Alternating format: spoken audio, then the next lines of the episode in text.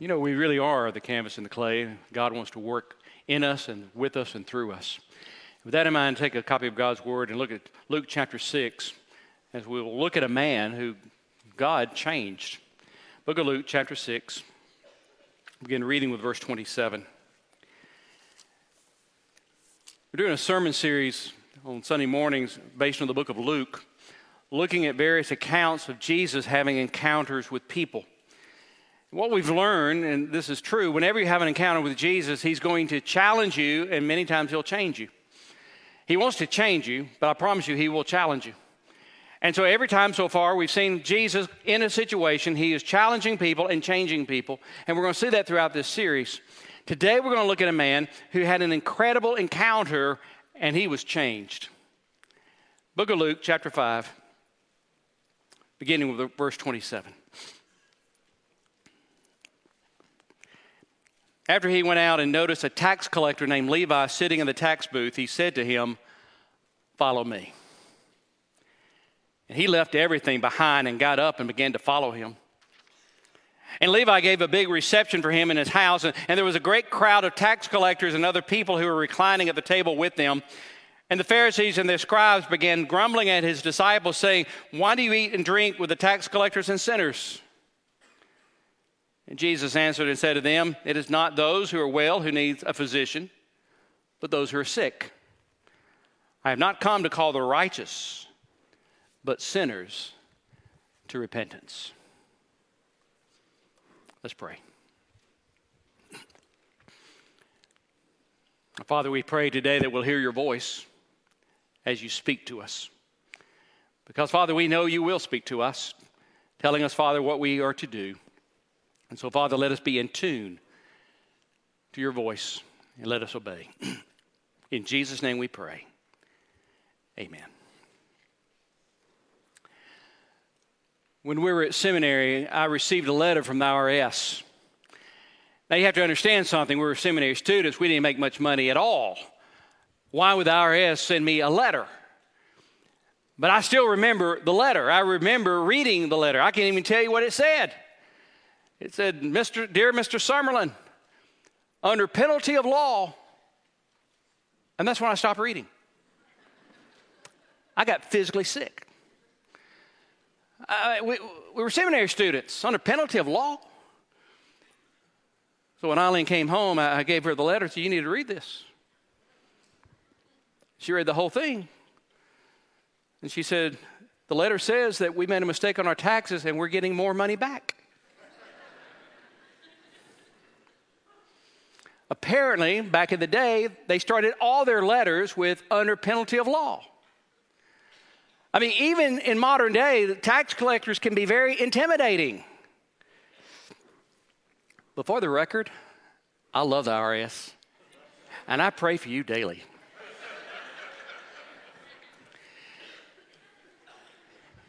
Just in case they're watching. As bad as it is today, it was worse in Jesus' day. Because in our text, we find a tax collector that is going to have his life turn around. His name is Levi. We also know him as Matthew. He's mentioned eight times in the New Testament. Three of those times he's called Levi. Four times he's mentioned in the Bible, he's mentioned in the list of the disciples. And four of the other times he's mentioned being called by Jesus. Why? Because this conversion is amazing. And it's extraordinary that God would want to, this person to join him, and God does not want us to forget this. Of all the disciples, this is the disciple that's the most amazing of them all.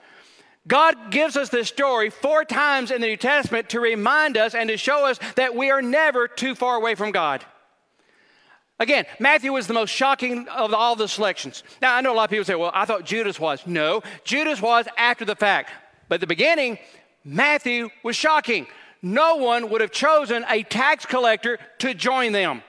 He was a tax collector. Now, again, as I said in the, in the Bible, he, he, goes by Matthew, also, also by the name of Levi. Now, being called Levi probably meant that he was from the tribe of Levi. Probably, perhaps, his parents thought he was going to be a priest, and they honored him with that name, Levi. It showed that they were proud of their heritage. They were excited that their son was going to be loved by the entire community. He should have been the man they did love. Instead, he became the man they most hated. This morning, I want to look at Matthew. There are really just two parts of this. First, I want us to look at the problem with Matthew and then the potential of Matthew. First, the problem with Matthew.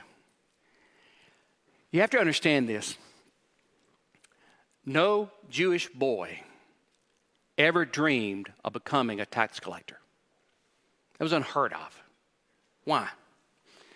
But Palestine was, was a province of Rome. And, and Rome was always needing more taxes so they could continue their army and continue their conquests. And so they taxed the people. And what they would do, they would go to the different people groups and they would get people to be their tax collectors. And they did this by asking people to bid for the job. So if you were a tax collector in Rome, that meant you had the highest bid. You wanted the job. You outbid everyone. And there were so many taxes in Rome. Had the statutory and the custom tax. Statutory tax were uh, one tenth of the grain, one fifth of the wine, one percent of the annual income. Also, you had to pay a poll tax for living in Rome. That was just the law. In fact, if you touched the ground, you belonged to the Roman Empire, and they taxed it.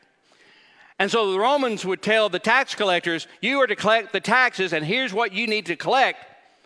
And by the way, anything extra you keep. So if you had a, 10% tax on $100, that'd be $10, but you could charge $15 and pocket the $5. You could pocket, you could charge them anything you want. As long as you didn't start a riot, they didn't care. And the tax collector was protected by Rome. You couldn't argue with a tax collector. You could be thrown in jail. You couldn't touch a tax collector. You could be thrown in jail. You couldn't kill a tax collector. You would be killed. And tax collectors walked around. They had these bodyguards with them. Sometimes you actually had Roman guards walking with you. No one could touch the tax collector. During Jesus' day, there were two types of tax collectors. There were the Gabai and, and, the, and the. I, I know that sounds like something out of Star Wars, but that really were are their names. The Gabai were the, were the general tax collectors. They, they collected the property tax, the income tax, the poll tax. This was pretty standard tax. People knew what those taxes were. They, usually they didn't cheat the people too much. The Mochas were different. They had the tax on the imports and the exports. They would set up toll booths at different parts of the road or the harbor deck or the bridges. They could tax anybody, whatever they wanted to. So you could be walking on a road that you've been walking on for 20 years, and one day there's a, a toll booth. The tax collector could look at you and say, You owe a tax for walking on the Roman road.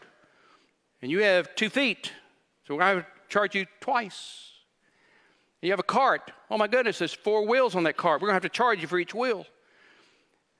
And your animal has four legs. We're going to charge each leg.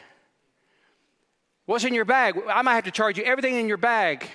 And remember, there's nothing you could do about it. And they would charge and they would charge. And, and, and being in Capernaum, that was a port city, and all the goods and services came to Capernaum. And so it was stated that if you were a tax collector there, it meant you were one of the richest and one of the most hated men of all. Mochas had two types. They had the, the great Mocha. That, that was the chief tax collector. Zacchaeus was that. This was the person he hired other people. He, he just stayed in his home and collected the money. Most people didn't even care about him. They didn't see him. It was the other group that they didn't like the little mochas because they saw them. Every day you would see them, and every day you see them, they would be taking money out of you. They were hated. And not only that, they, they were, the Jews called them unclean. Ceremonially, they were unclean because their job brought them in contact with the Gentiles. Politically, they were unclean because they dealt with Rome. Morally, they were unclean because usually they were dishonest and, and exploited the people. And so, if you were a tax collector, you were unclean. Therefore, you couldn't go to the temple. You couldn't join a synagogue. No one invited you to their home. Your family disowned you. They were outcast. And you usually became a tax collector because of greed, or you wanted to be successful. In the series The Chosen, I like the way they portray Matthew because they make him a social outcast because of his personality, and that's why he went to Rome. But for the Jews, you did not associate with tax collectors. And if you associated with them, it was going to be a problem on you because they were sinners and robbers in the eyes of the people. And Matthew, sometime in his life, made a decision to become a tax collector.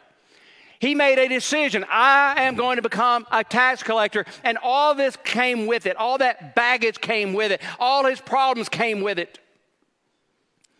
By the way, we all make bad decisions. I hope you know that. We all make bad decisions, and sometimes we make bad decisions and we get some baggage in our life. Some of you here today, some of you watching online, you think you have messed up so bad, God can never use you.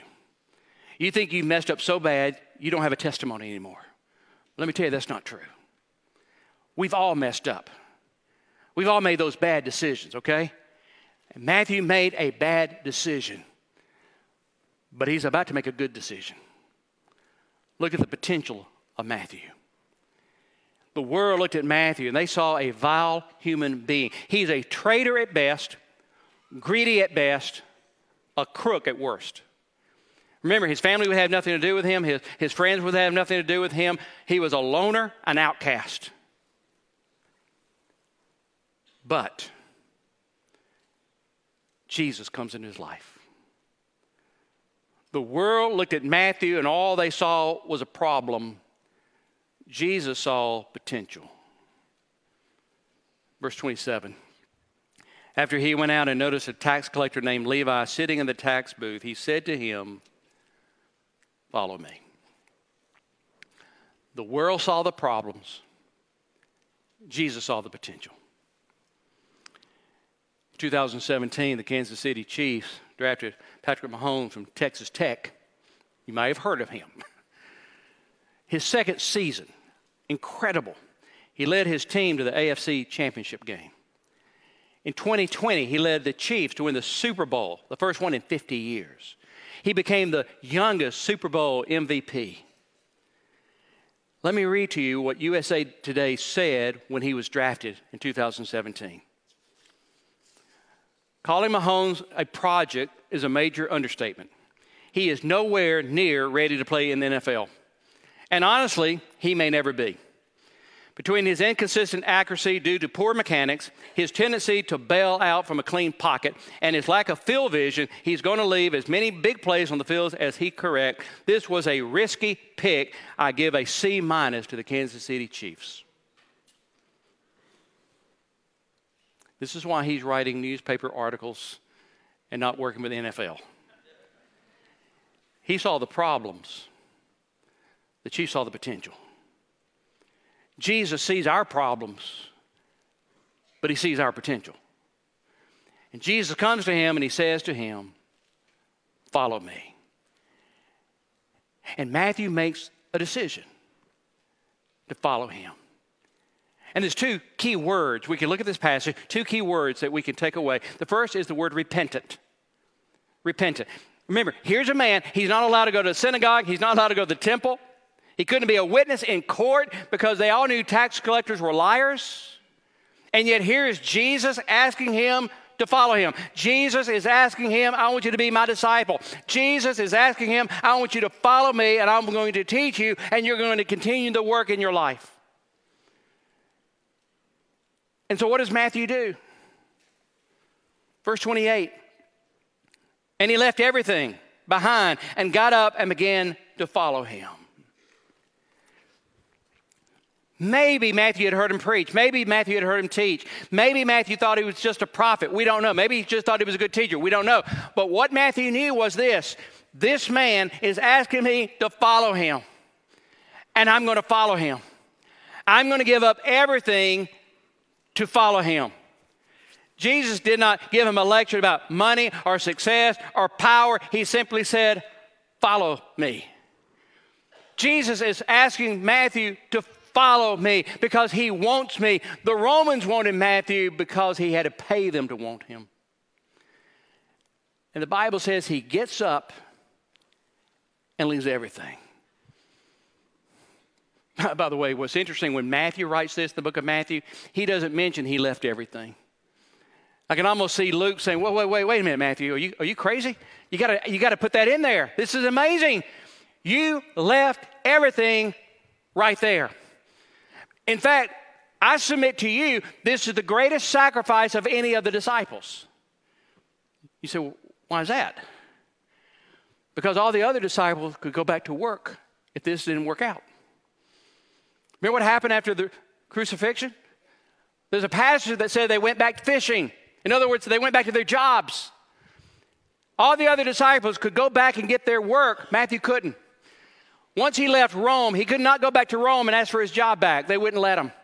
And because he was a tax collector, he couldn't go anywhere in the Jewish empire and say, uh, the Jewish world, and say, I, I, Could you help me out? They're not going to do it because he was a tax collector. Matthew made the greatest sacrifice of any of the disciples by leaving everything to follow Jesus. And that is called repentance. Repentance is very simple. All it means, we, we make it too complicated, it means turn the other direction. I mean, if I'm walking this way towards sin and self and I repent, it means I turn the complete opposite direction and I start walking this way toward Jesus. That's what it means. You cannot repent and keep walking the way you're walking. You cannot repent and keep doing what you're doing. You have to turn and go the opposite direction. That is what Matthew did. In fact, it said at that moment he left everything in the, in the tax booth. I mean, Matthew thought he would be known for his riches, but he became known for his relationship with Jesus. And Matthew's like the parable of the man who found a great pearl and sold everything to own the pearl. He made a sacrifice to gain something. Repentance. Repentance is not more a modification, it's a transformation. Matthew was transformed. He made a 180 degree turn. He turned back from his life to go a different direction. He repented immediately to go to Jesus. And please hear this you cannot repent and keep doing what you've been doing. You cannot repent and continue your old life. It's impossible. All that means is you haven't repented.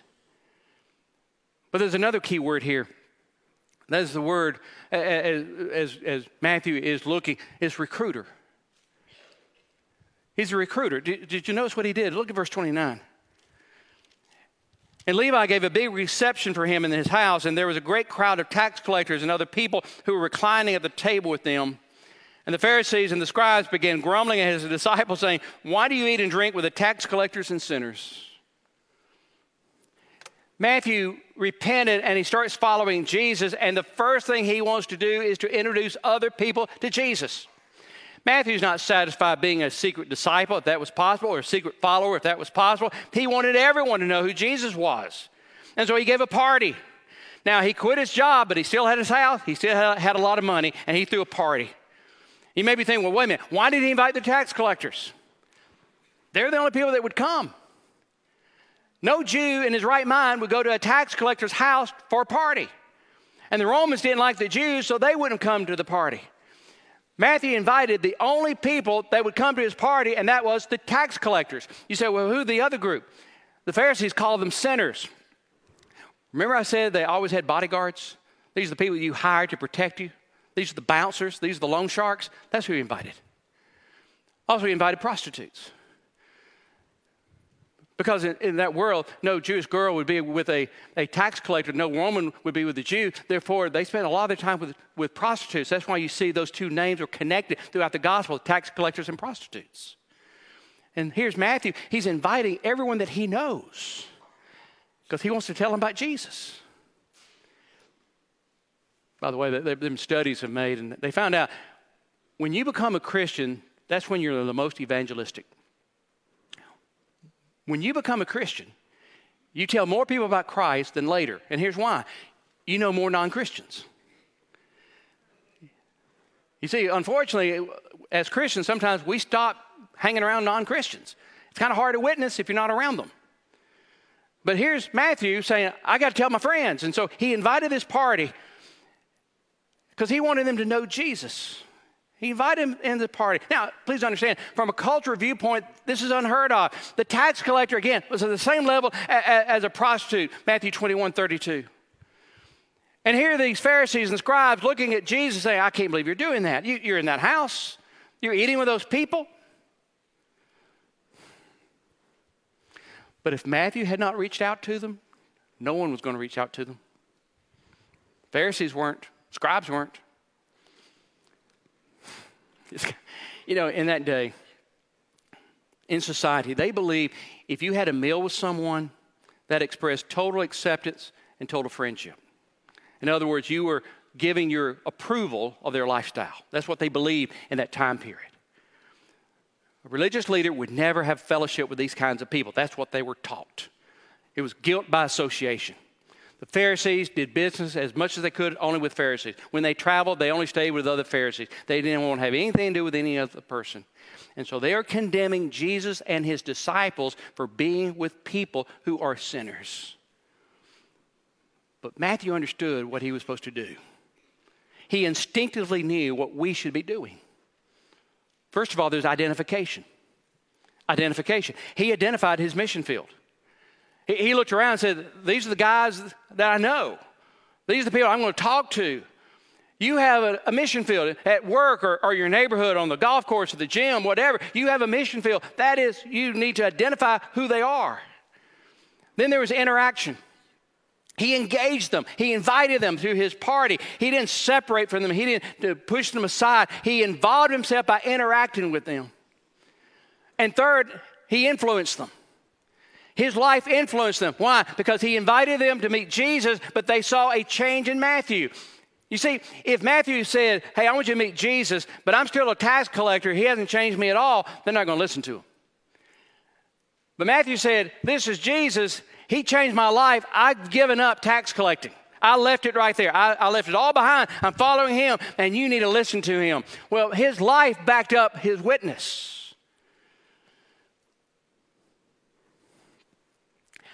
I've seen Christians make two extremes on this.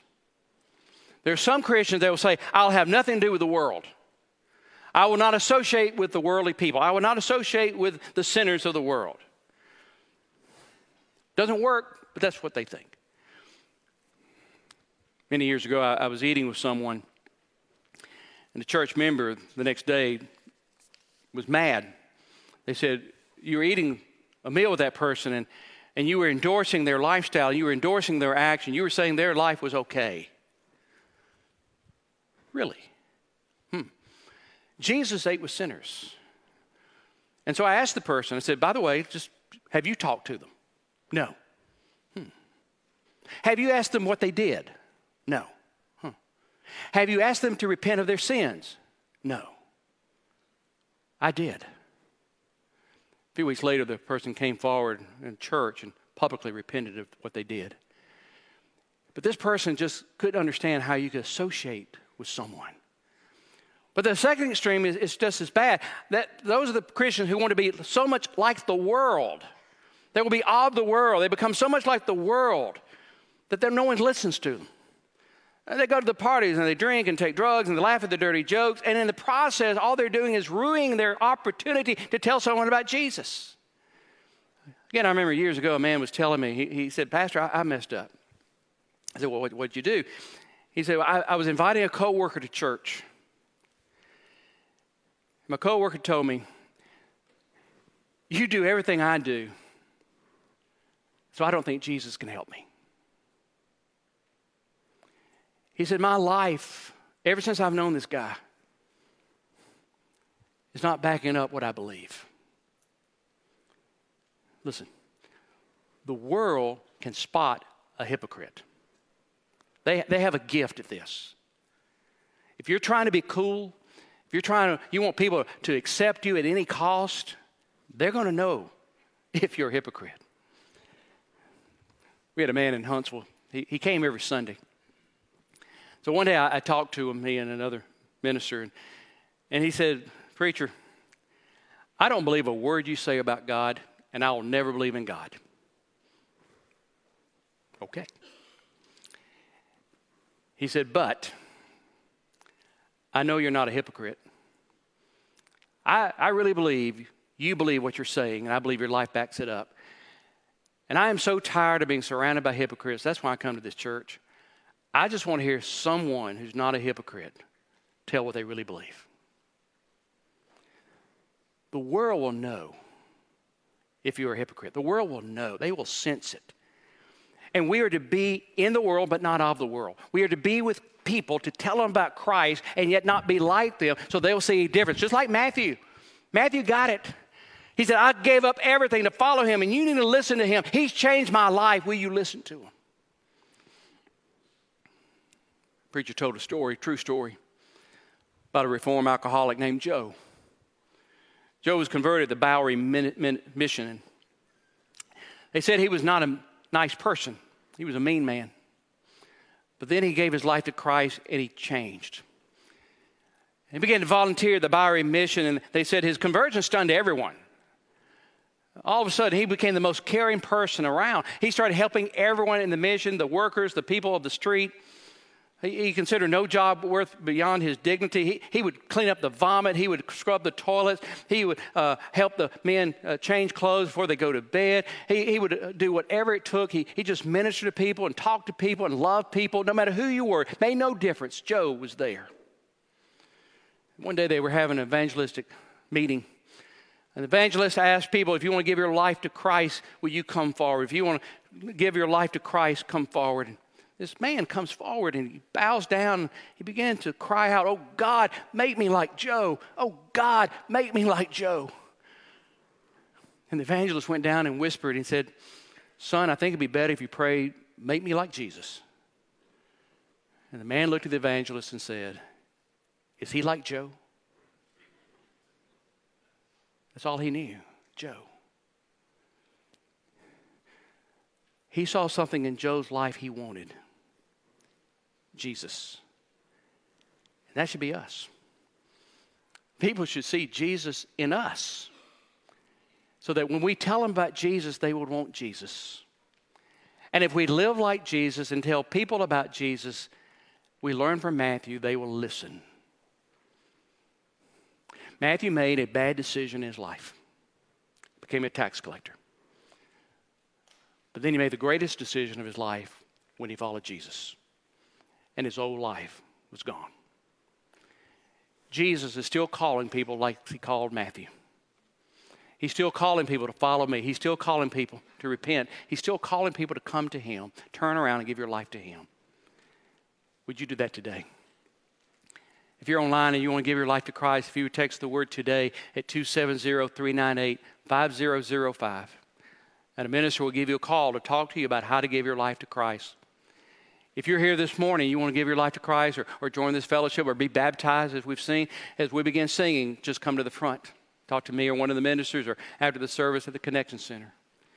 But we ask you to give your life to Christ if you haven't done so. But for those of us who are Christian, are you committed to be a recruiter to tell people about Jesus?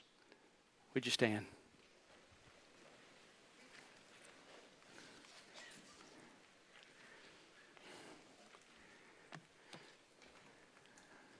Our Father in heaven,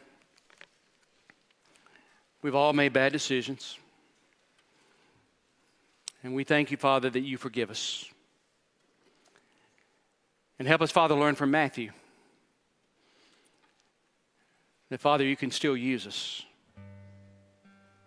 You haven't let us go and you haven't forgotten about us. And Father, we may have messed up years ago, months ago, or even last night. But Father, you're still there. And Father, my prayer today is that if there's anyone here who's never given their life to you, let them follow you. Let them give up where they're headed to turn around and come to you for eternal life, and joy and peace and power. Father, I pray that you'll help us as believers, that we will share our faith Father, you've given, you've given us the, the great commandment that tells us that we're to love you and love people. And if we really love you and love people, then we're going to do the Great Commission by telling people about Christ. Out of, our, out of our love for you, Father, we'll be obedient. And out of our love for other people, we don't want them to go to hell. And Father, we're going to tell them about Jesus. And so, Father, use us. And remind us, Father, that all of us have incredible potential in your hands. In Jesus' name, amen.